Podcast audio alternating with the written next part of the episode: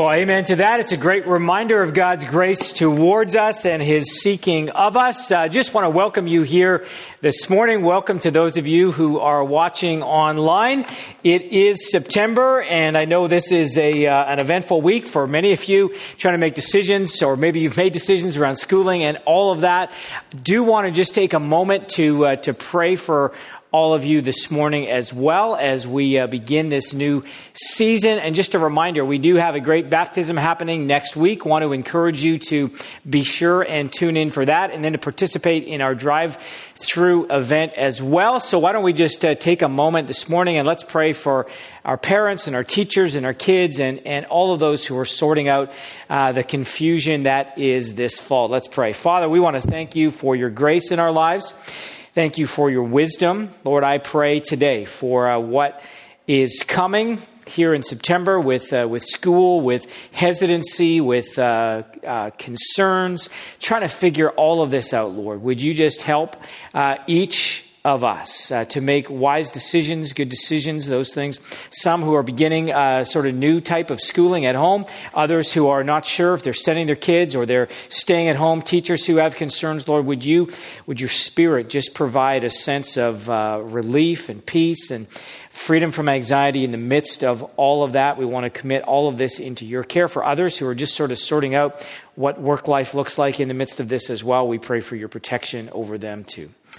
Pray this in Jesus' name. Amen.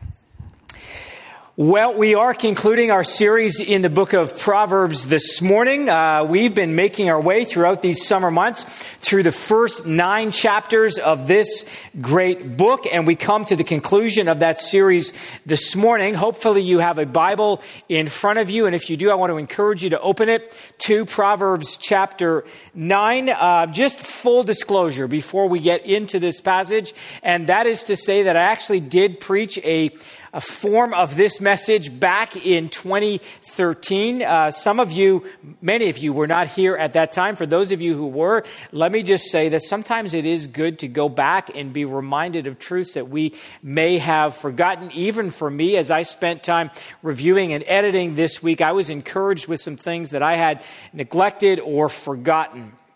So we are in Proverbs chapter 9, and before we read it, I want to begin by briefly bringing you into the world of Archie comics.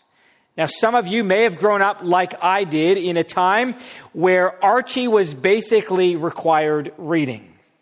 The Archie series is one of the most successful comic book franchises of all time. It's been in publication since 1942, and it still enjoys a wide readership, from what I understand. The basic plot of the series, if you did not know, revolves around Archie, a high school student at Riverdale High, and his two love interests. For 68 years, Archie tried to make up his mind between Betty Cooper, the sweet, down to earth blonde girl next door who was a good student, a good athlete, a good cook, and a pretty decent auto mechanic, and Veronica Lodge the rich, attractive, sometimes snooty, raven haired heiress.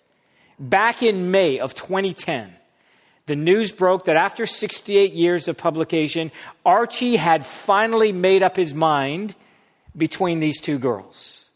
It was revealed that in issue 600, Archie finally would propose to Veronica. Many loyal readers were upset with his decision.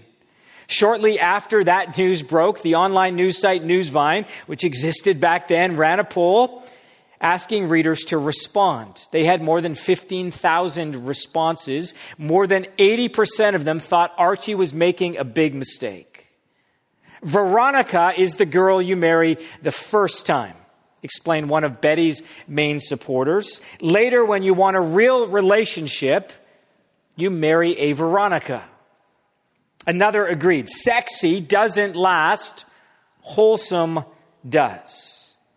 Now, regardless of where you might have stood or where you might stand on the Betty Veronica debate, some of you can relate to making a choice between potential spouses, or maybe some of you had to sift through a bunch of potential suitors. though hopefully it didn't take you 68 years to decide. But even apart from the marriage analogy, every one of us faces a decision about who or what we will commit our lives to. And so, keeping this picture of a choice between two women in mind might prove helpful as we consider Proverbs chapter 9. Let me read the passage in your hearing. This is God's word, and this is what it says Wisdom has built her house. She has hewn her seven pillars. She has slaughtered her beasts. She has mixed her wine. She has also set her table. She has sent out her young women to call from the highest places in the town. Whoever is simple, let him turn in here. To him who lacks sense, she says, Come, eat of my bread and drink of the wine I have mixed. Leave your simple ways and live and walk in the way of insight. Whoever corrects a scoffer gets himself abuse, and he who reproves a wicked man incurs injury. Do not reprove a scoffer, or he will hate you. Reprove a wise man, and he will love you. Give instruction to a wise man, and he will be still wiser. Teach a righteous man, and he will increase in learning. The fear of the Lord is the beginning of wisdom, and the knowledge of the Holy One is insight. For by me your days will be multiplied, and years will be added to your life. If you are wise, you are wise for yourself. If you scoff, you alone will bear it. The woman folly is loud. She is seductive and knows nothing. She sits at the door of her house. She takes a seat on the highest places of the town, calling to those who pass by who are going straight on their way. Whoever is simple, let him turn in here. And to him who lacks sense, she says, Stolen water is sweet, and bread eaten in secret is pleasant. But he does not know that the dead are there, that her guests are in the depths of Sheol. Well, like the comparisons and contrasts that can be made between Betty and Veronica, this passage invites us to compare and contrast two women woman wisdom and woman folly. I entitled this message RSVP because each of these women makes an invitation that requires a response from us. We need to make up our minds about which invitation we will accept and which one we will reject. We need to make a decision about which woman we will commit ourselves to. And so, as we make our way through this chapter, I want to make four observations related to the two invitations that are offered here. And the first one is simply that two invitations are sent to everybody.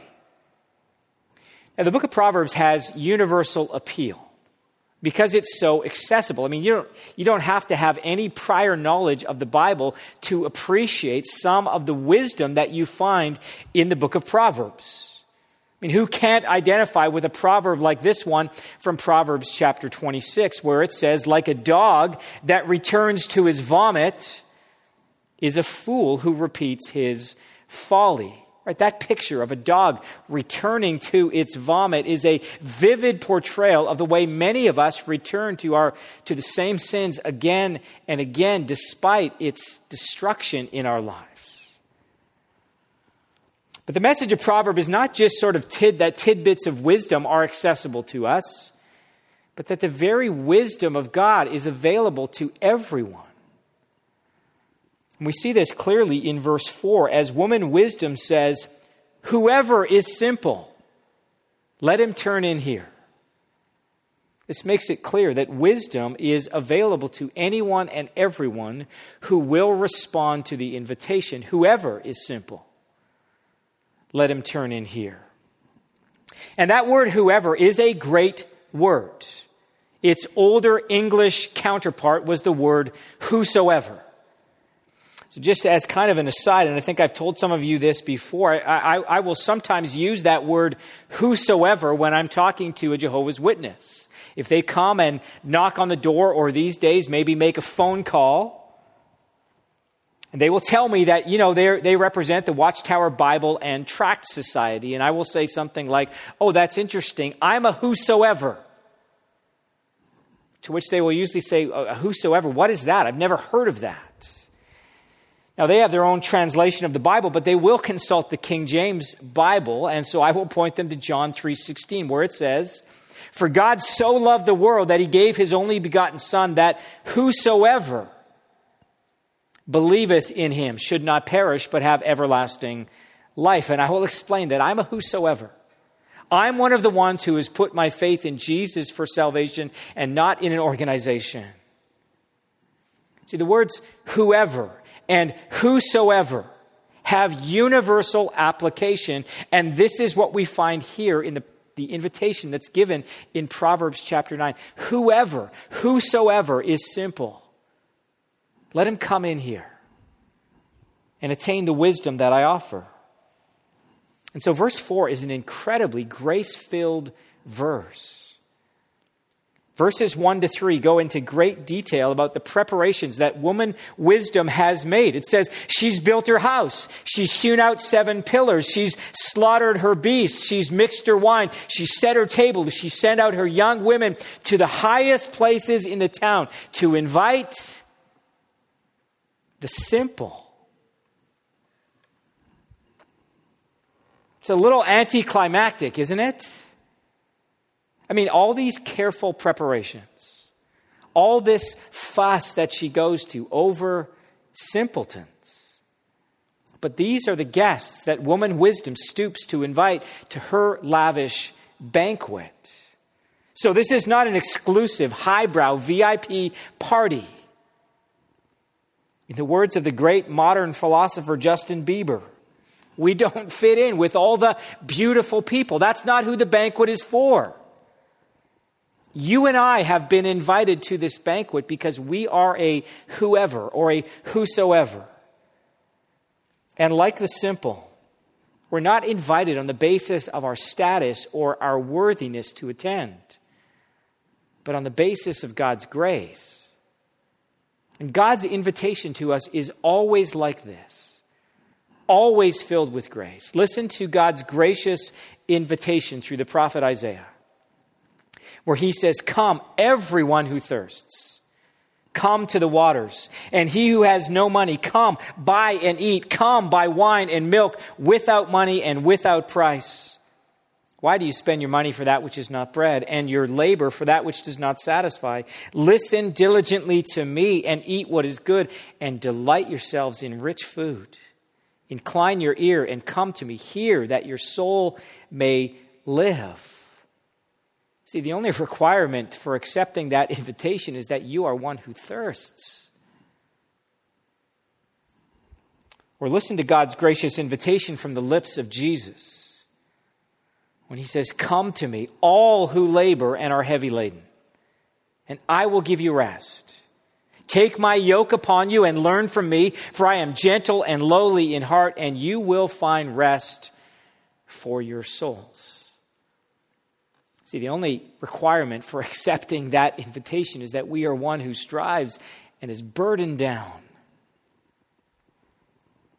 All of these invitations are given to us not because of what we have, but because of what we lack. And what we lack, we find here in the book of Proverbs, is we lack wisdom because we lack a relationship with the living God. But woman wisdom is not the only one making or extending an invitation. I said that two invitations are sent to everybody. And notice what woman folly says in verse 16 Whoever is simple, let him turn in here. See, this woman also wants everyone to come to her banquet. The problem is we cannot attend both banquets. Responding to these invitations requires an either or decision. So we should not assume that we have the luxury of sort of vacillating back and forth between the two options for 68 years the way Archie did. Responding to God's call has always been an either or decision.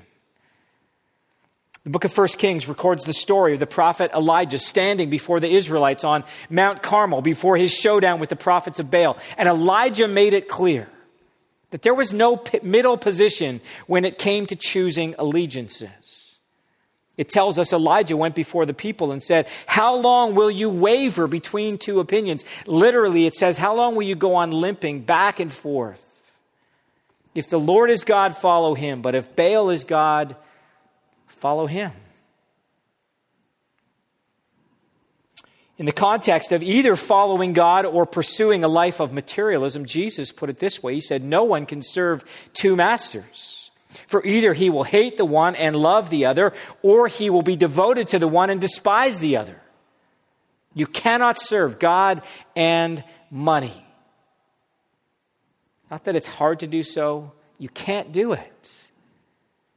And just as you cannot follow the Lord and Baal at the same time, or serve God and money at the same time, so you cannot attend the banquet of woman wisdom and the banquet of woman folly at the same time. We need to make up our minds and respond to these invitations. But before we're truly ready to respond to the invitations, there are some more things that we need to know. We need to know, for instance, that the two invitations look remarkably similar. Now, we've already noticed that the invitations given in verse 4 and in verse 16 use the exact same wording. Whoever is simple, let him turn in here. But it's actually the entire scene that is similar. Both of these invitations are given by women. Both women call out from a high point in the city. Both women have houses and invite men to come into them. And both women make the offer of satisfying food. The two invitations look remarkably similar, at least to the untrained eye. In reality, the invitation that's given by woman folly is a cheap imitation of the imita- invitation that's given by woman wisdom. Now, we live in a world of fakes and knockoffs and imitations and faux finishes. We're used to seeing things that sort of look just like the real thing but aren't the real thing. If you've traveled internationally, then you, you, have encountered merchants selling all sorts of imitations and knockoffs. I had the opportunity to be in China a few years back and I had a day off to do a little bit of sightseeing while I was there and some shopping if I can when I go away on a trip like that. I like to bring something home for, for everyone in the family. And so I came back from that trip with a coach purse for Ilona, a couple of bags for my girls, and a pair of Beats headphones for each of the boys. And the total bill for all of it was less than $100. Now, don't tell them, but they were all just imitations and knockoffs. You couldn't necessarily tell by looking at them, but there was a difference. As a matter of fact, the headphones stopped working, I think, less than a month in. And the point for us as believers is to remember that Satan is a master of imitation. And so we can and we should expect to be regularly presented with invitations that look like the real thing but aren't. You know, one thing that becomes clear from even just a brief survey of Paul's letters in the New Testament is that it took almost no time for false prophets to arrive on the scene proclaiming a false gospel. Here's what Paul said to the Christians in Galatia he said, I'm astonished that you are so quickly deserting him who called you in the grace of Christ and are turning to a different gospel. Not that there is another one, but there are some who trouble you and want to distort the gospel of Christ. And then he says, But even if we or an angel from heaven should preach to you a gospel contrary to the one we preach to you, let him be accursed as we have said before. So now I say again if anyone is preaching to you a gospel contrary to the one you have received, let him be accursed.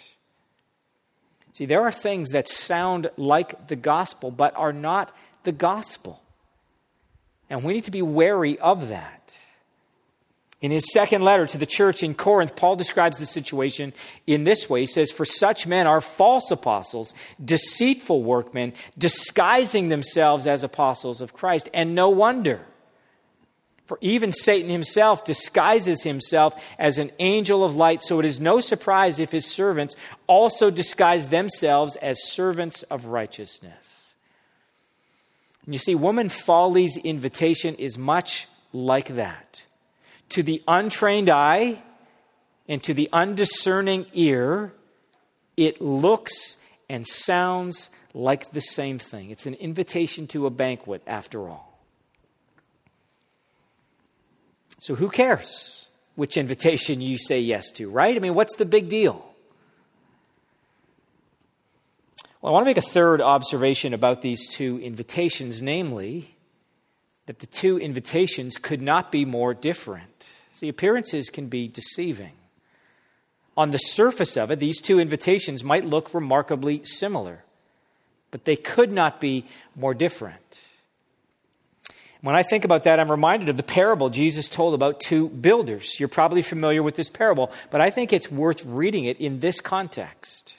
Here's what Jesus said He said, Everyone then who hears these words of mine and does them will be like a wise man who built his house on the rock. And the rain fell, and the floods came, and the winds blew and beat on that house, but it did not fall because it had been founded on the rock. And everyone who hears these words of mine and does not do them will be like a foolish man who built his house on the sand, and the rain fell, and the floods came, and the winds blew and beat against that house, and it fell, and great was the fall of it. Now, I've taught on that parable before and said that many people have the wrong picture in mind when they think about this parable.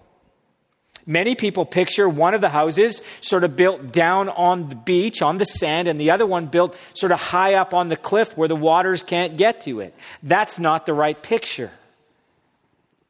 In that picture, it would be obvious to everyone what a person is building on. I think the right picture of those two houses is that they're two houses that stand side by side, side by side. They might both be beach houses. And the only way you can tell the difference between the two houses is to get underneath them and see what the foundation of each one is. The difference between the two houses cannot be seen with the naked eye, only when you get underneath them. In the same way, we ought to picture these two women appearing side by side. Maybe their houses are just on opposite sides of the street. And we ought to remember that the two invitations in this passage look remarkably similar. It's only when you probe a little bit deeper that you notice the differences. I want you to look carefully at these two invitations. And as you do so, you'll find that the contrasts begin to emerge. And when we look closely, we will see that the two invitations could not be more different because of their hosts. Notice the first actions of woman wisdom are just that. They're actions. Listen to the verbs that describe what she has done in verse 9. It says she has built her house. She's hewn her seven pillars. She's slaughtered her beast. She's mixed her wine. She's set her table. She sent out her young women. Contrast that with the first actions of woman folly in verse 14 where it says, She sits at the door of her house, she takes a seat at the highest places of the town. See, woman wisdom is industrious and busy, making careful preparations for her banquet, while woman folly sits slovenly at the door of her house, and she invites others to do the same. But there's even more of a contrast between these two women, suggested by woman folly's posture. When it says she takes her seat, the Hebrew word literally means seat of honor. It's often translated as throne. And we need to remember that chairs were ex- extremely rare in ancient times, so much so that only the highest nobleman would own would, would only would only own even one chair. Even in Elizabethan times, chairs were a luxury. Even the grandest of ballrooms rarely held more than one chair. Those of you who are involved in academics will know that when a teacher was raised to the position of a professor, he was presented with an actual chair as a symbol of the status he had attained in the world of learning. Sitting is the posture of authority that teachers take. And woman folly sets herself up in that position. She sets herself up as a tyrannical ruler over anyone who is foolish enough to sit at her feet and listen to her teaching. She's a domineering woman. She wants only to be served. Accept her invitation, and you will find yourself under a cruel taskmaster. Your life will be filled with foolishness. That which you thought would bring freedom ended up leading to bondage and a life of servitude to a cruel taskmaster. Contrast that with the posture that's displayed by woman wisdom here. She goes to great lengths, she makes meticulous preparations not for herself, but for the benefit of those she's invited to this banquet. And that picture calls to mind the New Testament when it tells us that Jesus came not to be served, but to serve and to give his life as a ransom for many. The substance of these two banquets is dramatically different. Both women want as many people as possible to come to their banquet, but for entirely different reasons. There's a further difference to be observed here as well when we stop to consider the actual substance of the two meals. So the two, the two invitations could not be more different because of their substance. It tells us here woman wisdom has slaughtered her beasts. So this is no ordinary meal. Meat was a luxury in antiquity. And this phrase typically refers to preparations for a festal banquet. This was the phrase that Joseph used when he threw a lavish banquet after his brothers came down to Egypt. The picture we should have in mind when it says here that she's slaughtered her, her beasts. The picture we should have in mind is the picture of the father when the prodigal son comes home and he says, I've killed the fatted calf, everything is ready. Let's eat and celebrate.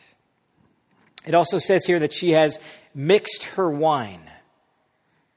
Bruce Waltke says that this probably means that she's added something like honey or herbs to make the wine more spicy or potent or enjoyable.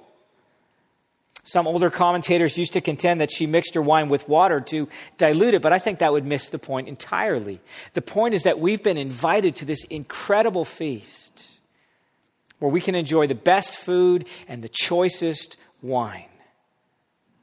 But again, we're meant to contrast that with the feast or with the substance of the meal that's offered by woman folly. And here's what it says in verse 17.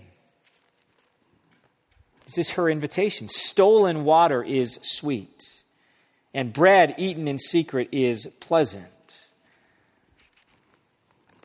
So it would seem like bread and water are hardly worth comparing with the feast that woman wisdom has made.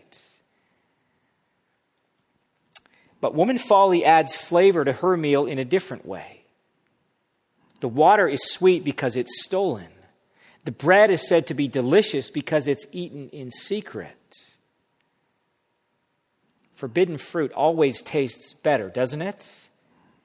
Or at least this has the appearance of doing so. But in the end, it's always a disappointment. Now, we ought to be able to think of lots of different ways to apply that truth. But certainly, one way would be just to think about the way many men have fallen for the lie that somehow pornography is preferable to intimacy with their wife. It's a bad exchange. And this verse is really an indication of just how far we have fallen. In commenting on verse 17, Derek Kidner makes this insightful observation. He said Eve had to be convinced that the sweetness would survive the stealing. We have fallen far enough to, to be persuaded that it depends on it. So let's be honest about it. There's always an attraction to things that are forbidden. This is why they're called guilty pleasures. And this is what she's offering. Stolen water is sweet, bread eaten in secret is, is pleasant. Paul explains the psychology behind this in Romans chapter 7 when he says, What then shall we say? That the law is sin? By no means. Yet if it had not been for the law, I would not have known sin. For I would not have known what it is to covet if the law had not said, You shall not covet. But sin, seizing an opportunity through the commandment, produced in me all kinds of covetousness. For apart from the law, sin lies dead. See, there he says really that the commandment not to covet, do not covet, produce or acted as a kind of agent provocateur to do that very thing. Now, if you have kids, then you know that this happens, or this is inherent in all of us. The moment we say something is off limits, that's exactly what they want, right? And the truth is, we hear this kind of invitation from woman folly all the time. We hear it in advertising. We hear it from coworkers and family members and friends who wonder why we would bother wasting our time trying to live righteously. Why, why don't we just live by the mantra that everyone else is doing it? We hear it in the lure of an illicit relationship. Stolen water is sweet. It'll be so good, so much pleasure. We hear it in the little voice that says, No one is watching, no one has to know. Bread eaten in secret is delicious. So these two invitations could not be more different because of their hosts, because of the substance of their meals, and finally because of their end results. Proverbs 20, verse 17 says, Bread gained by deceit is sweet to a man, but afterwards his mouth will be full of gravel. See, the Bible simply will not let us escape from the fact that choices have consequences and that paths eventually lead to destinations. This passage spells out the consequences of our choices very clearly. In verses 5 and 6, we learn about what we can expect if we will respond to woman wisdom's invitation. And this is what it tells us Come, eat of my bread and drink of the wine I have mixed. Leave your simple ways and live, and walk in the way of insight. And in verses 17 and 18, we learn about the end result of responding to woman folly's invitation. Stolen water is sweet, bread eaten in secret is pleasant, but he does not know that the dead are there, that her guests are in the depths of Sheol. You see, one banquet, saying yes and eating the food from woman wisdom leads to life. Saying yes to woman folly leads us to our own death. And that is the choice before us at all times. So, how have you responded? Maybe a better question is how are you responding right now? See, this is really an invitation that requires an ongoing response. This is why Jesus said that we are to deny ourselves and take up our cross daily. Let me make one further observation about the two invitations we find in this chapter. And that is that we need to be sure which invitation we've said yes to. Norma actually alluded to this in his message last week. But Jesus tells a parable about a king who threw a great banquet. He sent invitations all over town.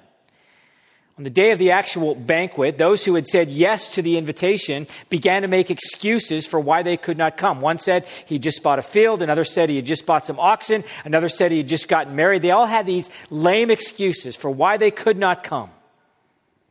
So the king sent his servants into the city to invite anyone he could find to come.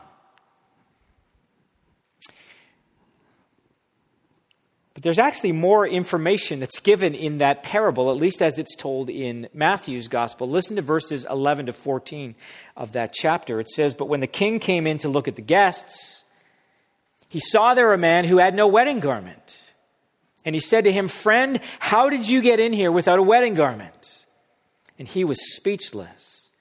Then the king said to the attendants, Bind him hand and foot and cast him into the outer darkness. In that place there will be weeping and gnashing of teeth, for many are called, but few are chosen. Now, look, there's been lots of speculation about what the wedding garment is supposed to represent. That's not our concern here. The point is that there will be some who think they have a ticket to the banquet who don't. And there will be a great surprise for some people on Judgment Day. That's what Jesus is saying. You know, when we planted this church, we were part of a church planting network.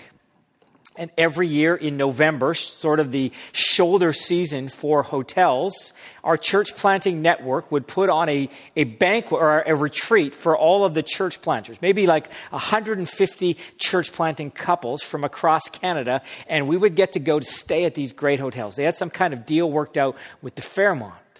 So we got to go to the, to the Fairmont in Whistler for one of these retreats. We got to go to the, the um, the, the Fairmont in Quebec City for one of them. We got to go to the Banff Springs Hotel. We got to go to the Chateau Laurier in, uh, in Ottawa.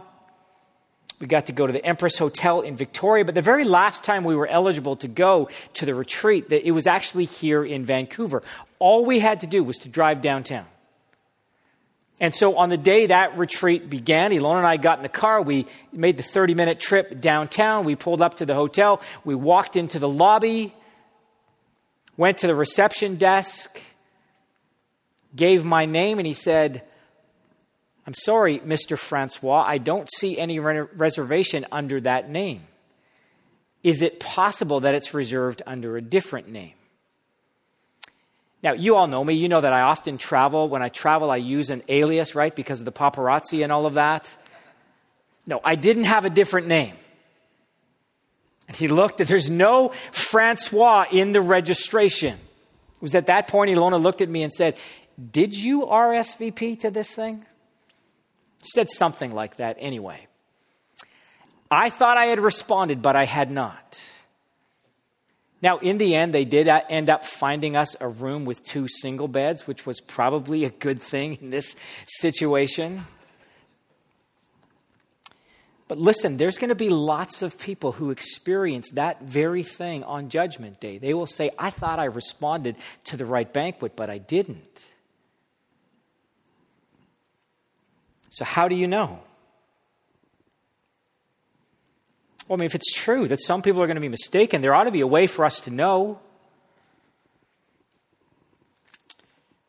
Well, I think this is actually where verses 7 to 12 come in. Now, these verses kind of seem to interrupt the flow of the chapter, right? I mean, you have in the first six verses this invitation from woman wisdom, and in the last set of verses, you have this invitation from woman folly, but right in the middle, we find verses 7 to 12, and this is what they say. Whoever corrects a scoffer gets himself abuse, and he who reproves a wicked man incurs injury. Do not reprove a scoffer, or he will hate you. Reprove a wise man, and he will love you. Give instruction to a wise man, and he will be still wiser. Teach a righteous man, and he will increase in learning. The fear of the Lord is the beginning of wisdom, and the knowledge of the Holy One is insight. By me, your days will be multiplied, and years will be added to your life. If you are wise, you're wise for yourself. If you scoff, you alone bear it. See, I think those verses help us understand which invitation we have responded to, and we can tell, firstly, by how we respond to correction. Right? That's what it's telling us in verse verses 7 to 9. Whoever corrects a scoffer gets himself abuse, and he who reproves a wicked man it, it incurs injury. Right? If you're a fool, you don't respond well to correction. But then it tells us also that if you give instructions to a wise person, he becomes still wiser, and a righteous man grows in his learning. Now, I know none of us particularly enjoy being corrected, but the issue is really what do we do in response to correction? The person who has responded to woman wisdom or to woman folly's invitation will not accept correction. They will foolishly only listen to themselves. The wise person, on the other hand, accepts correction and seeks to grow from it. He becomes even wiser as a result. And the way you respond to correction will help you determine whether you are wise or foolish. I mean, this is why Jesus frequently said, He who has ears to hear, let him hear. A wise person is someone who wants to know. Second way you can tell is by the nature of your relationship with God. So, verse 10 repeats the motto of the book of Proverbs The fear of the Lord is the beginning of wisdom, and knowledge of the Holy One is insight. And all I want you to notice here, we've talked about the fear of the Lord lots. But I want you to, to, uh, to see this entire phrase for what it is. It's a highly relational phrase. See, this verse reminds us that our relationship with God is not like a relationship with a peer or a casual friend. We relate to God in, there's a sense of fear about it. The fear is neither mere respect nor terror, it's a recognition of and a submission to God's authority. To accept woman wisdom's invitation is to acknowledge that we are not the authority of our lives, God is. The second half of the phrase is even more intimate. It says, Knowledge of the Holy One is insight. What does it mean to have knowledge of the Holy One? Well, it doesn't mean that we know a lot of facts about God. Knowledge is intensely personal. So, next month and I, Ilona, will celebrate our 25th anniversary. I've already made reservations, if you're wondering. We dated for a little bit over two years before getting married, so we've actually known each other for more than 27 years. And if you were to ask me how well I knew her when we got married, I would have said, you know what, I know her quite well. I mean, we've been together for a couple years. But if you were to ask me that same question today, I would say, you know what, when we got married, I barely knew her. And hopefully, when you ask me that question, how well do you know Ilona 25 years from now? I'll say, you know what? As I look back on it, it is amazing how over these last 25 years, I've just increased in my knowledge of her. And this is how it ought to be in our relationship with God knowledge of the Holy One is insight. And we know that we've really accepted wisdom's invitation, not because we can remember saying yes to it, to some sort of invitation 15 years ago. We know that we, we've got this relationship because we have a grow, or we've said yes to the right invitation because we have a growing relationship with God. We're growing in our knowledge of Him. Jesus said it like this and this is eternal life that they know you, the only true God, and Jesus Christ, whom you have sent. So, how do we get this eternal life? It's by knowing God through Jesus. And our series has been called The Beginning of Wisdom. And really, we could call this the beginning, the middle, and the end of wisdom because all of it is found in a relationship with Jesus. My encouragement to you today is not just to collect facts, but to know Jesus. The fear of the Lord is the beginning of wisdom, and, and the knowledge of the Holy One is insight. Let's pray together. Father, we want to thank you for your goodness to us. We thank you that this invitation that you have sent out is for every one of us. And Lord, we want to respond to the right invitation. We want to respond to woman wisdom's invitation. We want to respond to the invitation of Jesus that we might come to him, that we might find rest for our souls. And Lord, we pray that we would grow in our knowledge and our love of you, that our relationship with you would flourish. We pray this in Jesus' name. Amen.